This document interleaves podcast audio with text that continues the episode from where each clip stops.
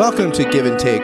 It's a podcast where yours truly, Scott Jones, talks with artists, activists, authors, theologians, philosophers, scholars, political pundits, and a host of others about their world, their work, and the lens through which they experience life. I engage my guests in a conversation that's free flowing, entertaining, unexpected, occasionally bizarre, oftentimes enlightening and informative, and above all else, deeply human. For tuning into this episode of Give and Take. My guest is Jordan Alzabib. He's an insurance economist who specializes in healthcare insurance. He's currently a visiting scholar at Emory University in Atlanta. He's also affiliated in the finance department at the University of Queensland Business School. He's particularly interested in, in, the way people behave around things like insurance fraud and how that intersects with religious beliefs and personal motivation. He's an interesting guy. He's a new friend, and I hope you enjoy the conversation as much as I did. I give you Jordan Alzabib.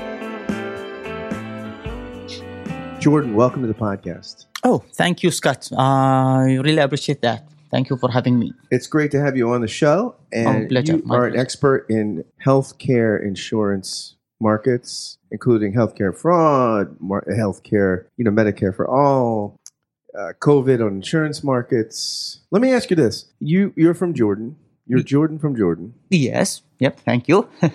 And why did you study healthcare insurance markets? You could have studied. You you you, left Jordan to do a PhD. What, why this special field in economics? Well, healthcare insurance is very interesting, and it's different than like all other uh, lines of uh, insurance for many reasons. Like when we're talking, I can give you more detailed information in a minute. Like when we're talking about serious issues in the insurance markets, like fraud, asymmetric information, moral hazard issues, they are serious issues in all insurance markets.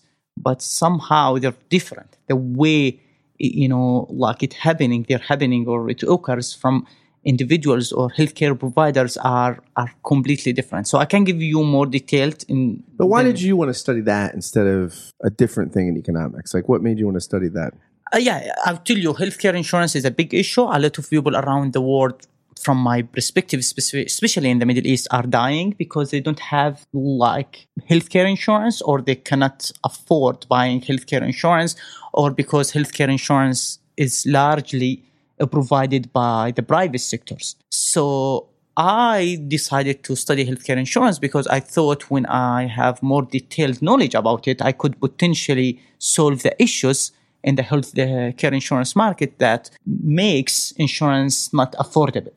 Do you do you know anybody that personally, like in Jordan, that died because they didn't have healthcare insurance? Well, I see a lot of people like dying, not, not just one person, specifically in the small villages where I was raised, you know, like I, I you know, uh, I was raised in a very small village in the northern part of Jordan called Nahle, you know, which is B in English. So I've seen a lot of people are not financially stable and, you know, having a hard time, you know, to get uh, medical treatment because they don't have generous healthcare insurance. And some of them uh, never had insurance at all. So it's kind of, you know, growing up seeing such poor people around is really is sad, you know. Then like growing up studying insurance, I decided, well, let me do healthcare insurance. So according to the Insurance Research Count, right, this is a pretty big insurance uh, group.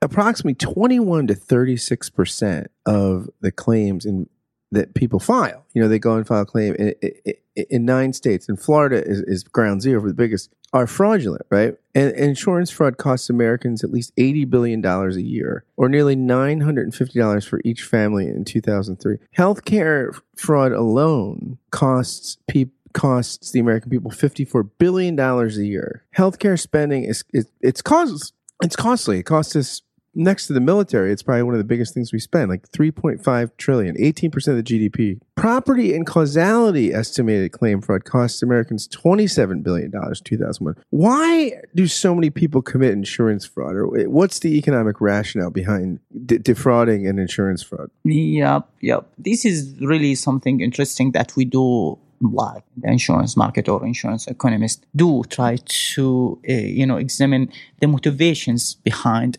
insurance fraud.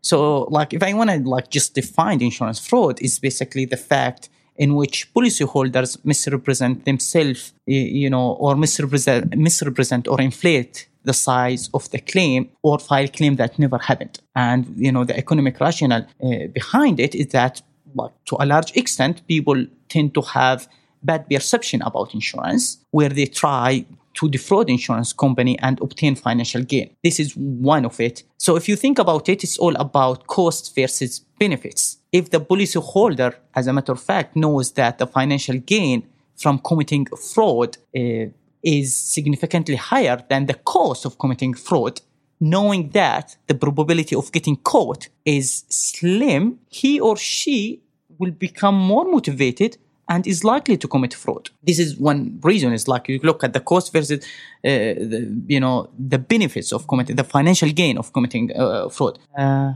yeah, and um, yeah. Do you think some of the reason too is like people like feel like the insurance company people are screwing them over, like that you know they're not paying for all their treatments, they're not paying for like you know it takes so long to get a claim filed and get your money back. Like you know, I feel like the insurance company makes money by not giving the care.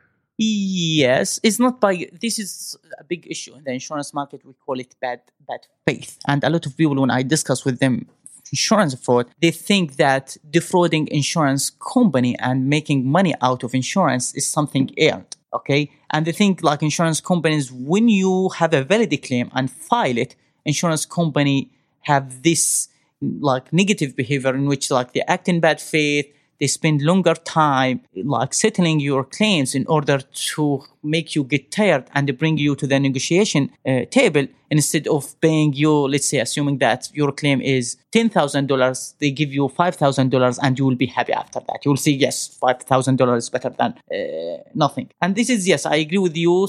And again this goes back to my earlier argument that people tend to have bad perception about insurance bad perception about insurance companies that it's a business that takes my money making money left and right and just you know don't you know pay the premium or sorry don't pay, cover the claims when the risk happens you know when, when i really need the money to have them cover my loss Why do insurance companies not cover the claims? Like, I mean, do you think that's just in the fine print, or like, is this a problem with for-profit insurance? Because Because because insurance companies, the less claims they cover, the more money they make. So should we have for-profit insurance?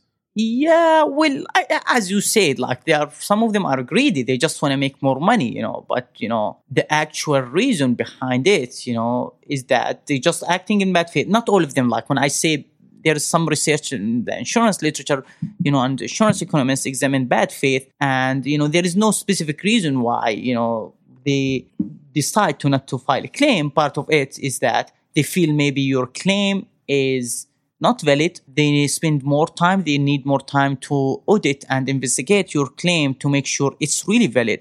And this takes time. And then some people, when the insurance company do that, they think they just act or being nitpicky to reject their claims. So in one way or another, I cannot tell you that they always reject claims. They just spend enough time and efforts to try to give you a fair settlement that it's win-win for both parties. But Medicare, Medicare does not spend as much time um, investigating fraud, and th- it seems like Medicare costs less money, right? Like, I mean, it, it seems like a lot of private insurance is caught. it- One of the reasons the costs are like they're so afraid people are committing fraud and they don't want to pay out the claim. So it seems like it, would single payer make things in, less expensive or more expensive? Speaking of Medicare for all, like, so the question is like, why do we? Th- I I would tell you what I think about Medicare for all, and a lot of people ask me before I answer your uh, your question: Do you support Medicare for all? Now, my answer for you is that as a normal or Democrat person who have Democrat Democrat beliefs, you know, I would tell you, yeah, yes, let's do it. Why not? It's a great idea. And I would tell you, Medicare is a right.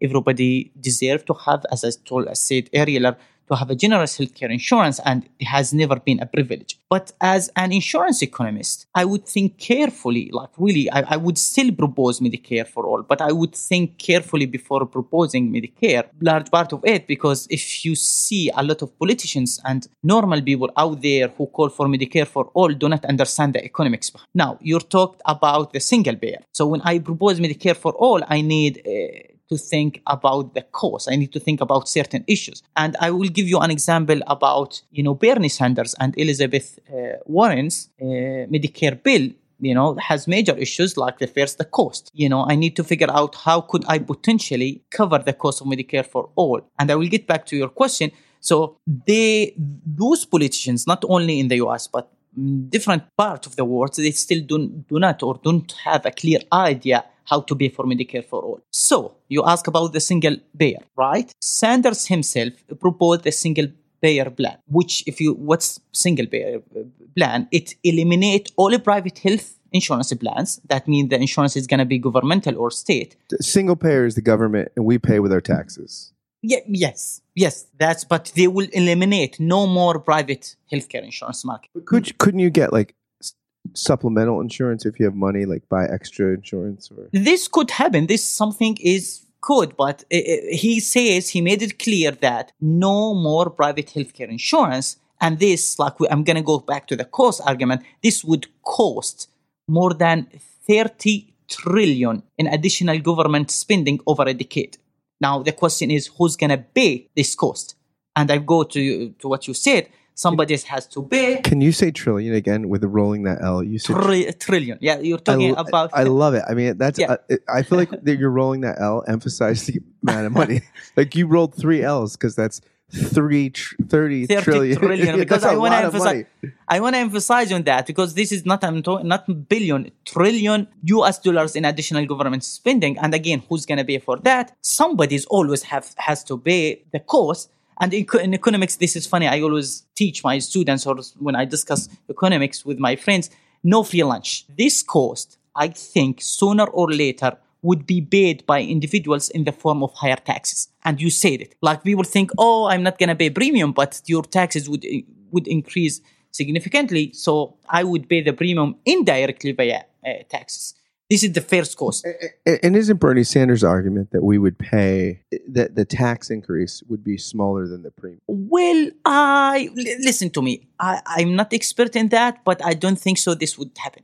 Like I, I'm gonna f- just let me finish my second argument, and you would see why I think that way. So th- then he says the Medicare for all would would cover all medical expenses for individuals, right? Like you just go to a medical doctor, which means there is no cost sharing mechanism, which means like zero co-payments, zero co-insurance, and deductibles. And as economists, I would tell you that's deeply unrealistic. Now, if those politicians, our normal people who call for Medicare for all, understand the economics behind insurance, they would know that increase th- this would increase utilization and cause a major moral hazard issue. Now, when I say moral hazard, let me explain it very quick.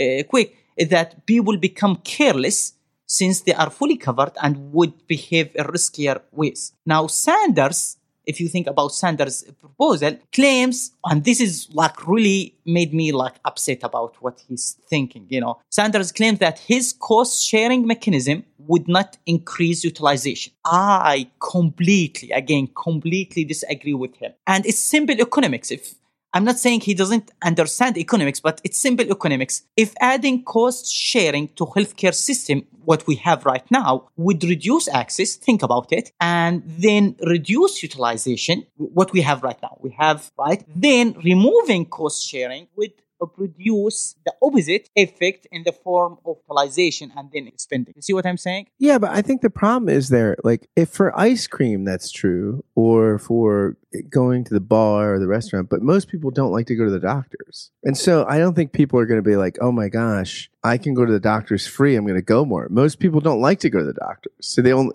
No, no. This is a moral hazard issue. is a big, serious issue. You are fully covered, you become less careless, and you are like more. You are more like this is like this is like proven. One of the research I do is as adverse selection moral hazard issues are No, if you provide something free, people, people will take it for granted. So, what do people go to the doctors for and use insurance that they wouldn't with private insurance? Like, what conditions? I'm saying, so, so what disease or what kind of thing that, that they don't need to go to the doctor would they go to if they had free? No, listen. When when like if you provide any anytime you feel like you're sick and I'm looked by health farm, but this will not be the case anymore. So you will go see a medical doctor anytime like you're bored maybe you're tired or something but when i pair sharing like for instance like fair deduct co-payments like this would do the issue you only see a medical doctor if needed I mean, I had an insurance once where it was only my copay was very small, twenty dollars. Yeah, and I just had a couple medications I took regularly, right? Yes. And they used to have to beg me to come in, like to to every six seven months. I just had to see the doctor for twenty minutes, and I didn't even want to go in, and that was only twenty dollars. I mean, I didn't. I had I had a cheap copay, and I never wanted to go to the doctors because because I used to sit in the room. I didn't want to get my blood pressure taken. I didn't want to. I just didn't want to answer all the questions. I mean, I just think like So here you think, why would care provider ask them to get treated? Like this is a very important question because right now we're talking about the moral hazard issue. It's from the policyholder side. It's we're talking here about double moral hazard issue. This is another moral hazard issue from the healthcare provider side because they know you have healthcare insurance by coming in, by inviting you over, by telling you, oh, come do this checkups, you know, blah blah blah, blood pressure, whatever. They provided you unneeded medical services to take advantage of your insurance. Yeah, to, to take advantage of your insurance. You know, and this you're talking about you pay for a long time. And this is the third issue about Medicare for all. I'm gonna talk about it very quick. So waiting period. Like if we're gonna provide Medicare for all, which is I support, we need to think about waiting periods. Providing Medicare for all means that long wait times to see doctors. And this depends on how quickly the system can adapt and how much demand out there. Do we really have the capacity to deal with the significant increase on medical services like hospitals, clinics, medical staff, medical equipments, you name it. Like, if you think about it, like, we really don't. And I give you an example.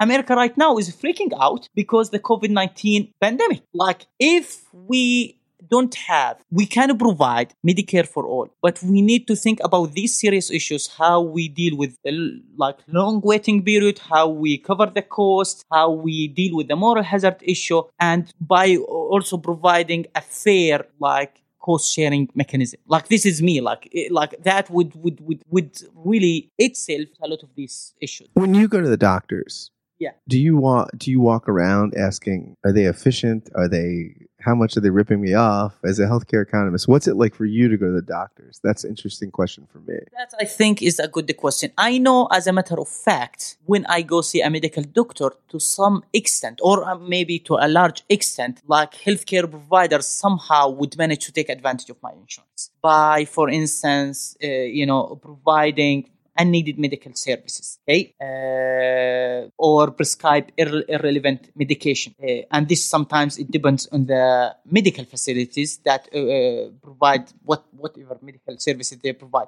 And for instance, you might go see medi- uh, you might like see a, a medical doctor for a serious medical treatment, and these treatments are valid. For instance, you know, open heart surgery, but the medi- medication and the drugs that are provided afterwards are not relevant or needed. So I think about this when I go see medical doctor. So I always say if I have a serious medical issue, maybe the surgery itself valid, but the services, the medical services afterwards are not valid because I am not a medical doctor. I don't know. One more thing I always think of when I see a medical doctor is that which is a serious issue in the healthcare insurance market, and I myself trying, you know, and I read a lot of papers about it. Overbilling and upcoding is really serious issue issue in uh, in the healthcare insurance market. And when I say upcoding, it happens when healthcare providers change the codes of provided medical medical services into a more intensive and expensive services to gain from insurance companies.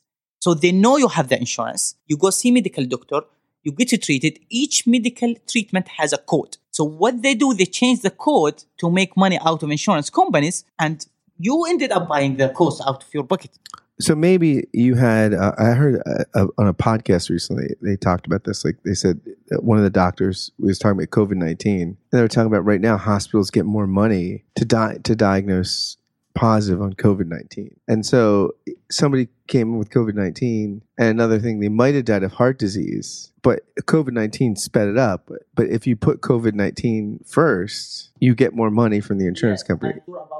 I'm sure about this. Like I need to dig deeper. I think each COVID nineteen case. I think correct me if I'm wrong. Maybe you know have more detailed information about it. Would cost right away three thousand five hundred dollars, and uh, right now individuals in the US don't pay for it. I think the government is paying for it, and this is a big money for. for Yeah, we're doing socialized medicine right now. yeah, yeah, which COVID. which is good, which is good. We need to do that, but like healthcare providers are taking advantage of this opportunity because if you look at fraud in the healthcare insurance market, is different than auto insurance or homeowner insurance. Ask me why. Like, ask me why. I want you to to ask me why it's different. Jordan, Yes. why is it different? Okay, thank you. So that's uh, I want you to ask me this question. I would tell you like we have a unique setting in the healthcare insurance market in which you as a policyholder cannot file a claim without an action of healthcare provider, right? Which means that you need to get sick, go see medical doctor, get treated, and then a claim can be filed. This is unlike auto insurance or homeowner insurance where you can easily file a claim to the insurance company. So in the auto insurance market, you have full control of the claim. In the healthcare insurance market, no, you need to get set, sick, get treated, and then a claim can be filed, which would mitigate fraud from the policyholder side. This is one thing. The other thing, fraud is committed from like multiple parties in the healthcare insurance market, unlike auto insurance or homeowner insurance. So fraud in the healthcare insurance market can be committed by the healthcare provider, policyholder, or both when they collude together. Most importantly, this is like very important, healthcare providers are a lot more involved in the healthcare insurance market than policyholders. They don't only provide medical services, but also they, to a large extent, have full control of the claim after you get treated. And this also would mitigate fraud from your side as a policyholder and makes, you know, healthcare provider more powerful, more powerful or in a position to be presented with many opportunities to, to behave dishonestly and defraud insurance companies. And this is why we see, I, we always argue. And one of my research projects is about fraud in the insurance market. I provided significant div- evidences that fraud is largely committed by healthcare providers, not policyholders like we see in auto insurance or homeowner insurance. Does that make sense? So what you're what you're saying is that in the home in the home market, um, Homeowner home insurance, like people are more likely to destroy something to get the insurance. Yes, the moral hazard issue. They like Right, the, the more, yeah. they're the more, but in healthcare, people are worried about their lives. They're not really, usually trying to like, No, no, it's not they worried about life. If they get the opportunity, I think they would. right? But you like the opportunity to commit fraud in the healthcare insurance market from a policyholder is slim. Think about it. You cannot file a claim until you go see a medical doctor, right? One thing.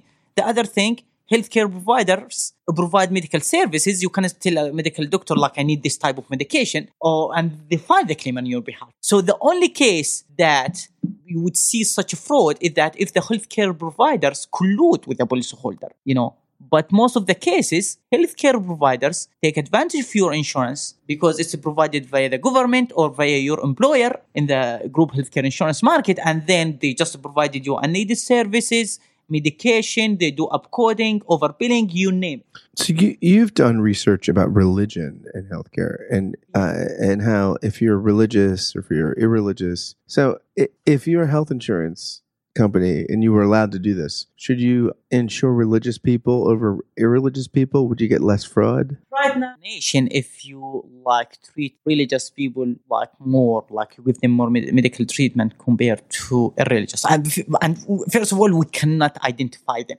But if you look at the research in the econ literature, you would see that in sh- economists in general, in general provided evidences that religion and culture influence economic Now, I do argue that religion and uh, religiosity influence the fraud, fraud rate, would reduce the fraud rate. Because if you look at those religious individuals, they follow the book, the Holy Quran or the Torah or the people, so they care about like the deeds that they could potentially get from God, which is the utility they could get from God, represented by the deeds, by following these books.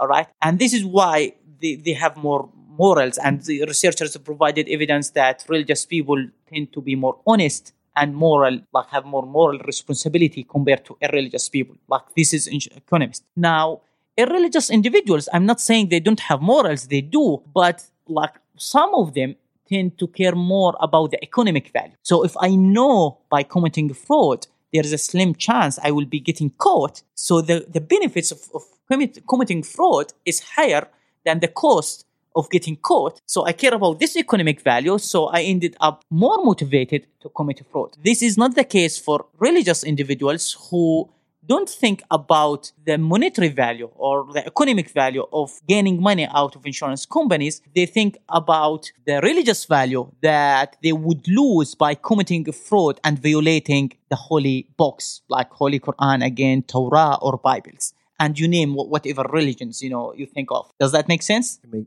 makes very much sense. Yeah, absolutely. Yeah, yep. that's something I work on. And I basically, in one of my papers, you know, come up with a theoretical model to explain how religiosity influence negative claiming behavior or ne- negative acts that influence what we call it asymmetric information in the healthcare insurance market. And I, ex- you know, I clearly explained that the marginal utility of, you know, doing any negative acts, you know, in which, you know, like for for religious individuals is the marginal utility that they would gain from you know following the book the holy qurans and not doing any negative acts or negative claiming behavior is significantly higher than the marginal utility they would or could potentially gain if from acting negatively and defraud insurance companies or you know withhold information or misrepresent themselves to get lower rates from insurance companies which which religion is the most honest? Well,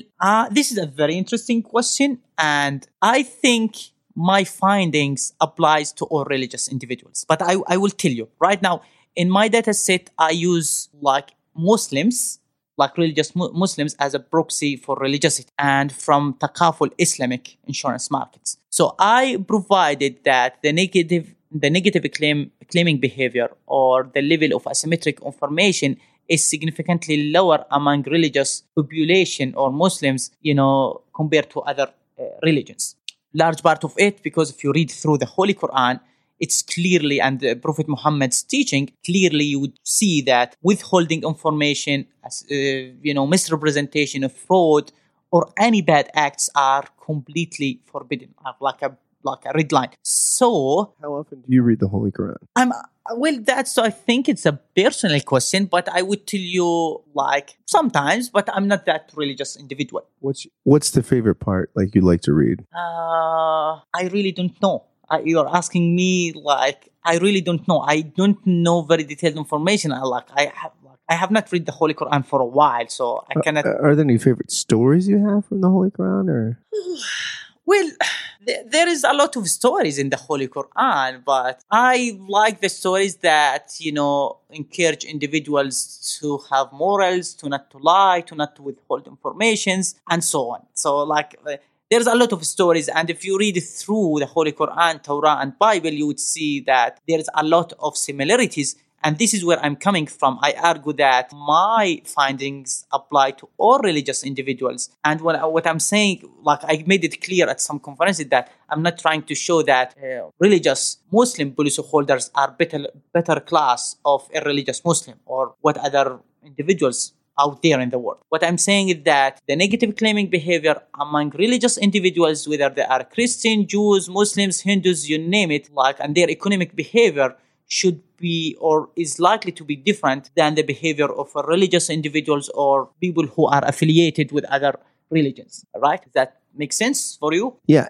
It, is COVID 19 going to just kill the insurance industry or no? Well, I think I've got uh, this question before. Like some people ask me, and if I want to rephrase your question, what is the effect of COVID 19 in insurance markets? Well, my answer for you, I would tell you like the insurance industry will for sure face significant challenges dealing with COVID. For instance, we're talking about healthcare insurance.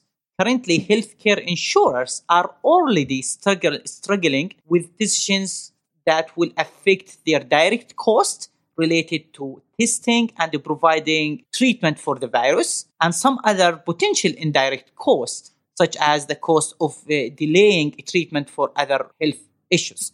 This is for healthcare insurance. Now, if I want to talk about other insurers, like property and casualty insurers, right now are carefully reviewing policy language, like the language of each single policy, to determine their liability for coverage in various areas. For instance, or many areas, for instance, like uh, they may be required to cover uh, business income losses, which, like, if you think, if you read through the literature, those are normally limited like to direct physical damage. One more serious issue, this is interesting, uh, is that these covered businesses may be found liable, uh, liable okay, for not taking enough prevention measures. This is something to, to deal with COVID 19. Or, this is very important, you know, for discrimination and requiring employees or workers to get tested, tested for the virus. This is something that affecting uh, the insurance market. But with all of these issues, if I want to be more specific, amid the uncertainty around the virus or uh, uh, you know providing vaccine, hopefully soon, it will be a while before we know the full impact on the insurance industry. But uh, this is something interesting. I think all researchers kind of flagging what's going on. I know, as a matter of fact that the COVID-19 would, you know, provide a lot of avenues and research ideas for insurance economists to explore the overall effect of COVID-19s in insurance markets. So, like myself, I have some research ideas in my mind that I need to dig deeper to motivate them I cannot give you more detailed information about it right now, but I have some ideas in my mind to see whether they are fit in the literature and hopefully I can, you know, add something to the body or to the knowledge uh, in the insurance market. What do you think is the thing the Americans who were born here, lived here their whole lives, the biggest thing they don't understand about the Oh, that's a very interesting question. This has nothing to do with the insurance or with, with healthcare uh, insurance.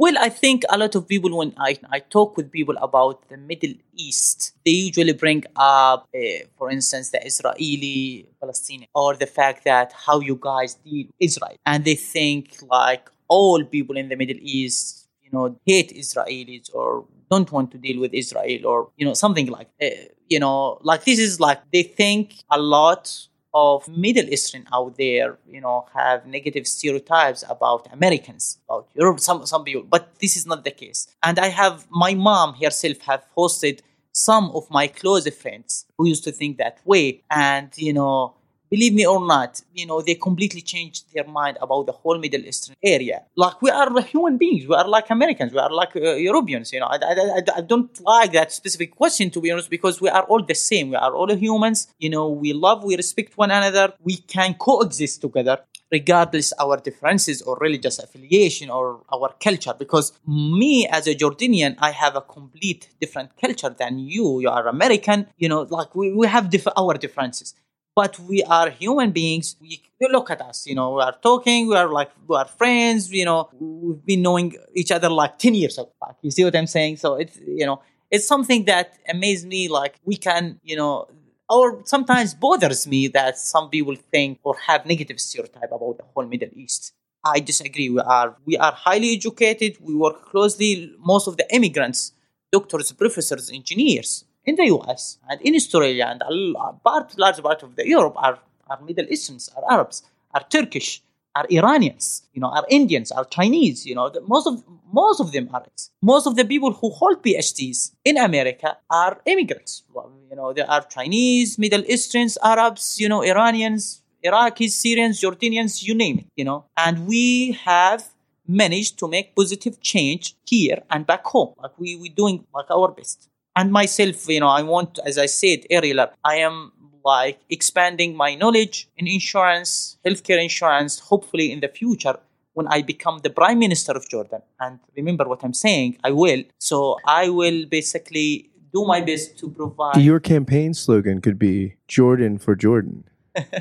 That would be that i'm i go by jordan because i'm proud jordanian and i do love you know, even my original name, and you know that is Ahmed. But I've been going by Jordan from Jordan because it makes me feel home. And I really wanted to do something for my country. I think having full understanding, not full understanding, like having a deeper understanding, a more deep understanding of economics and insurance, healthcare insurance would help me in the future to make sure every single Jordanian and every single refugees, we have about 5 million refugees in Jordan, is fully covered, like when it comes to insurance. And I hope I will can, I, I can get there. When I, I will be the prime minister, hopefully something. Yeah. Jordan, if you uh, run, let me know. I'll move to Jordan and campaign for you. Um, you're a great guy. I've I feel like we've been friends forever, and thank you for coming on the podcast. Oh, thank you so much for having me. It's it's a pleasure. Thank you so much. Thanks for listening to this episode of Give and Take. If you like what you've heard here, please do a few things for me. Go share about this episode in iTunes, write a review, give it a rating, share the love and goodness, or go on social media, share a link to the episode on Twitter or Facebook or Instagram. Please pass along the love and goodness if you've experienced it here. Thanks again. Thanks again for listening to this episode of Give and Take. And until next time, friends, fare thee well.